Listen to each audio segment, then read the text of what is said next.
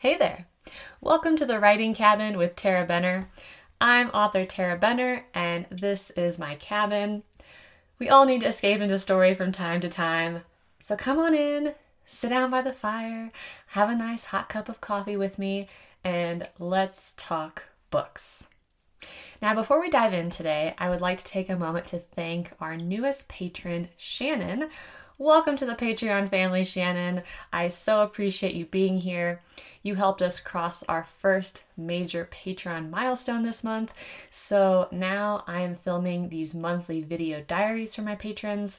The first one should be live Saturday if I can get my rural, super slow internet to actually upload the video. If you would like to be part of our Patreon family and receive a new short story every single month, you can support me and my work for just $2 a month over at patreon.com forward slash Tarah Labs. If you support at a higher level, you will also get each new book early. Um, so that's a little extra incentive to join.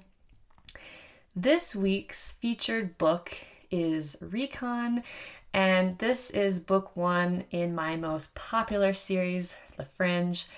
If you're listening to this podcast, good chances are that you have already read it, but please share it with a friend. If you haven't read it, this is the perfect time to start the series. It's going to be free uh, just today. This is the last day. As you're hearing this, this is the last day the book will be free. So make sure you head on over to Amazon and grab your copy. I'll put a link to that down in the show notes. Taking a deep breath here because I'm recording this at 9 a.m. and I was up before the sun this morning and I got to see a most beautiful sunrise. Um, I've been kind of going, going, going since then, but my little guy slept through the night. So to me, that means he slept eight or more hours for the third night in a row, which is kind of a big deal because the first time he did it, it was the day before Christmas Eve, and I said, Oh, what a gift, but it's probably just a fluke. One time to me is a fluke, two times in a row to me is lucky, but three nights in a row, that to me is a trend. So fingers crossed that that continues. I don't mind waking up early, especially if I can get a full night's sleep. I'll go to bed early, I'll get up early, I'll get a lot done. I'm happy about it. Um, but okay, what's going on with me this week? This week, I have been loving the newest addition to my household, which is my new Sunny spin bike.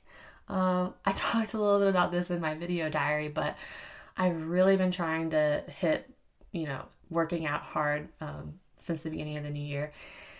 And I went out one day and I was like, I'm going to get a good mountain workout. And so I ran hills, I split firewood, I like hauled some tree tree logs up from um, where my husband had cut the tree down so that it could be split later. And I got a good workout, but it was like 20 degrees outside and I came inside, my throat was all raggedy. I didn't have any throat lozenges. I was like, oh, oh my God, I can't keep doing this all winter. I need a piece of exercise equipment in my house so that when it's really cold, I can get a workout in, or if my son is napping, I can get a workout in. And so I got this spin bike off Craigslist and I got the Peloton app so I could work out with the app, but I wasn't, you know, I wasn't going to spend, you know, thousands of dollars on a Peloton bike. But with the app, I'm I'm super impressed with both the bike and the app. It's really just it's given me a whole new way to work out. I really am digging it. So, if you're thinking of getting a piece of exercise equipment, I would recommend the Sunny Bike as an alternative to the Peloton, uh, especially if you can get on Facebook Marketplace because it's just, I never buy anything new anymore. I get on Facebook Marketplace because there's all kinds of people trying to get rid of really nice stuff. So, the other thing I've been dealing with this week is my slightly problematic relationship with Instagram. So, to be clear, I don't have a lot of vices, truly. I don't smoke. I don't really drink. I mean, I'll have a gin and tonic or a glass of wine here and there, but it's not like a daily thing for me. Um, really, my vices in life are coffee, Reese's peanut butter cups, eBay, and Instagram. Like, I don't care about Facebook. It's way too cluttered for me. I spend as little time on there as possible. I don't do TikTok. But Instagram, okay, to be fair, right now, in this point in my life, I'm spending a lot of time nursing and it's just kind of a fun distraction. But this week, Instagram taught me a little life lesson. or maybe the Pope taught me a lesson. I'm not really sure which, but I'll tell this story. I'm trying to keep it light because the person involved in this story is a good friend of mine. And if she were to listen to this podcast, I don't want her to think that this is like some big deal because this says more about me than her. But uh, so last week, I or this week, I was kind of just flipping through Instagram and I see that she's posted this story. In the Instagram story, it's a screenshot from another social media profile that has screenshotted this CNN article about the Pope. And your first clue that this is verging on the ridiculous is the fact that it's a screenshot of a screenshot, okay? Like, that's just Instagram in a nutshell. Ridiculous. But this article, it caught my eye because it was about the Pope. And I'm not going to go into details, but it was something that the Pope had said about kids and pets. And I was like, I was like, huh, I, I feel like he didn't say that. The, the article was basically Pope says that it's selfish to have pets instead of kids. And I'm reading through the article, and they have direct quotes from the Pope in it, and he never even said that. Like some of the things he said, you know, if interpreted through a certain lens, I could see like why people would find his comments problematic, but I'm like, I feel like these remarks are pretty tame and not a big deal. And he was completely, you know, this article is doing some wild editorializing. I don't really have a dog in this fight, to be clear. I was raised Catholic, but I am not a practicing Catholic by any means. Um, incidentally, this pope is a more progressive pope who's probably done more good than harm for the church. But my friend, she posted some kind of flippant little comments about the article and about the Pope. And, and one caught my eye. It was like, it's okay to ignore the Pope, like, as per usual. And I, I don't know. It just kind of rubbed me the wrong way a little bit because I'm like, this is the man who's dedicated his life to service. You know, I think he deserves a little bit of respect, not to mention the fact that this article is just bad journalism because they totally just say that he said something he didn't even say. And so I'm going to like write a comment. Well, it's not a comment. On a story, if you write a comment, it just goes to that person as a direct message. So the public cannot see it, just that person can see it. And I like had typed out something that was kind of light.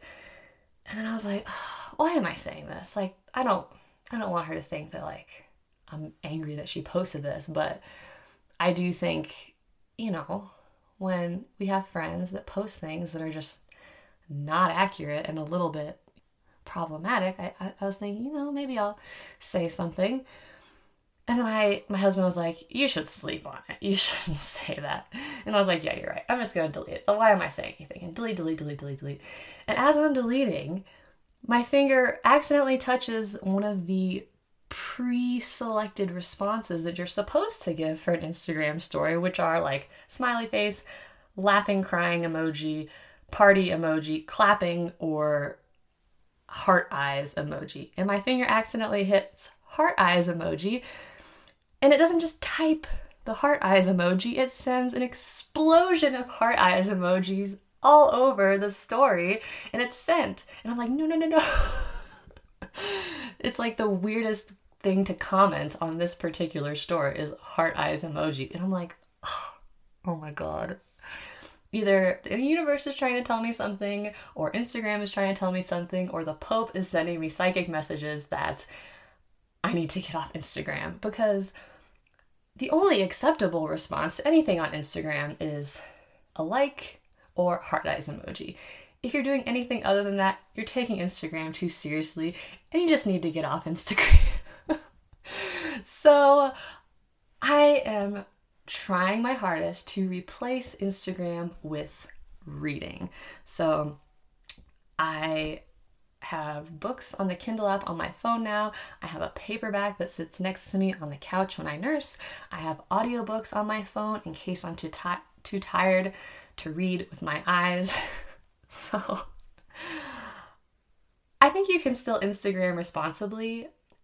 I just I want to quit the mindless scrolling because it does me no good. It's a huge waste of time, time I could otherwise be spending reading. So, if anyone else has a problem with Instagram, let's hold each other accountable.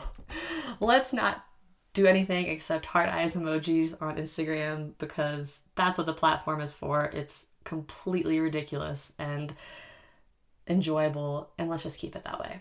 So, that's it for my life update. As far as writing goes, my current work in progress is still Warrior Witch, the sixth and final book in the Witches of Mountain Shadow series. I must confess, I haven't gotten that much farther in plotting the book because I'm kind of stuck in the messy middle. Like, I have the first 10 chapters plotted out in really good detail, I have the last maybe 10 chapters plotted out in really good detail. And I'm trying to massage that middle part of the book. Um, there's a big conflict that I was kind of stuck on. You know, what is the trigger for this conflict, and how does that unfold, and how do, how do I kind of twist that to to go into the end of the book? Um, and I had kind of an epiphany where I got this idea for a really cool and creepy scene, and then I had a new way that I was going to kind of put Fiona in peril, which I'm really excited about. But I will talk a little bit, a bit more about that next week after the launch of Hunter's Witch, Book 5, because I can't say much about Book 6 without giving some spoilers for Book 5, and I want to make sure everyone has a chance to read it first. Hunter's Witch will be available on Kindle and Kindle Unlimited Monday the 17th. You can pre order your copy now and it will be delivered magically to your Kindle on release day. Um, so make sure you go grab your copy. I will put a link to that down in the show notes. I am so excited for you to read it. This book was so much fun for me to write. It took me forever to write, um, but I'm really proud of it. So I hope you enjoy it. In other book news, this week, what am I reading? I am reading a book called Inner Revolution by Robert Thurman. It's another nonfiction book, and I actually saw Robert Thurman give a talk at Colorado College. It was extremely interesting. Um, and he writes really eloquently about Tibet versus the Western world, and kind of how in the Western world we have had this push toward um, modernizing in a very external way with industrialization and um, business and commerce and all that. Whereas in the East, particularly in Tibet, they've had this push toward modernizing the inner world. So, kind of the spiritual life, um, enlightenment, all that it's a very interesting read. I'm really enjoying it. It's it's highly intellectual, but I still I still I get still get down with Robert Thurman. I like his stuff. Um, I'm still listening to Think Like a Monk by Jay Shetty, which is very good, much more accessible than Robert Thurman. Um, I really, really like Jay Shetty, and I'm his podcast is becoming one of the regulars that I listen to. Highly recommend that. That's called On Purpose by Jay Shetty that's what I'm reading this week. Uh, we're about to wrap up here, but before we go, let's check the mailbox. We have a letter this week from Sydney in Montana. Of course, it's a digital letter, but I want you to imagine that I just retrieved it from my mailbox and I'm taking it out of a nice, crisp envelope, and that Sydney has very nice handwriting. Sydney writes Does Morgan still love Gabriel? She was staying with him in book four and was giving Fiona a hard time. Does she still have a thing for Gabriel? So, when I got this question, I actually had to think about it for a minute because Morgan is one of those characters who is kind of hard to read. Even for me at times, like at times I don't even know exactly what's going on inside her head. Like I know how she would react to something, but I don't really know how she feels about it. So I had to do a little bit of soul searching on this. And I decided definitely not. Morgan is not in love with Gabriel. If she ever was in love with Gabriel, I don't think that Morgan ever truly loved Gabriel in a romantic sense. Um, yes, if you've read Blood Ties, you know that they have a history of kind of friends with benefits, uh, that kind of situation.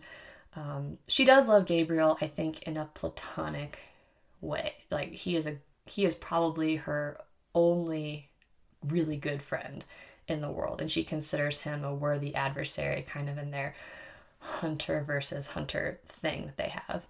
Um, but I don't think she ever really had romantic love for Gabriel. Um, and they have a conversation in Blood Ties, and I meant to go back and read it again because I cannot remember the the exact exchange. Um, but they kind of agree that they're not going to ever be more than friends with benefits in that conversation. Um, because I think, oh, I remember what it was. Gabriel, you know, is reflecting that they're too much alike, and Morgan says that she prefers nice guys. That's that's Morgan's deal.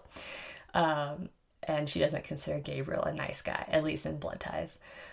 Uh, so no, she does not still love Gabriel. But the reason I think she was giving Fiona a hard time, apart from the fact that Morgan is Morgan and she just kind of likes to poke the bear, um, I I don't think that she thinks that Fiona was a worthy partner for Gabriel when she first meets Fiona. I think she kind of doesn't take Fiona very seriously, thinks that she's maybe a little prissy. That's not really the right word, but you know, she doesn't think Fiona is quite um, up for having Gabriel as a serious boyfriend.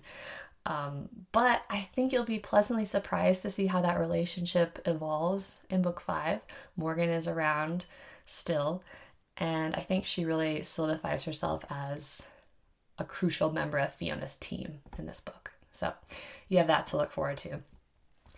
If you have any burning questions you'd like me to answer on air, you can send your letters to tarahbenner at gmail.com or you can post them in my Facebook page um, at facebook.com forward slash author Tarah Benner. You won't be helping me with my Instagram addiction, but you can also post them on Instagram at author Tarah Benner or you can post them in our secret reader group on Facebook, Tarah Benner's Reader Revolution. That's all I have for you this week, but feel free to stay in my writing cabin as long as you like.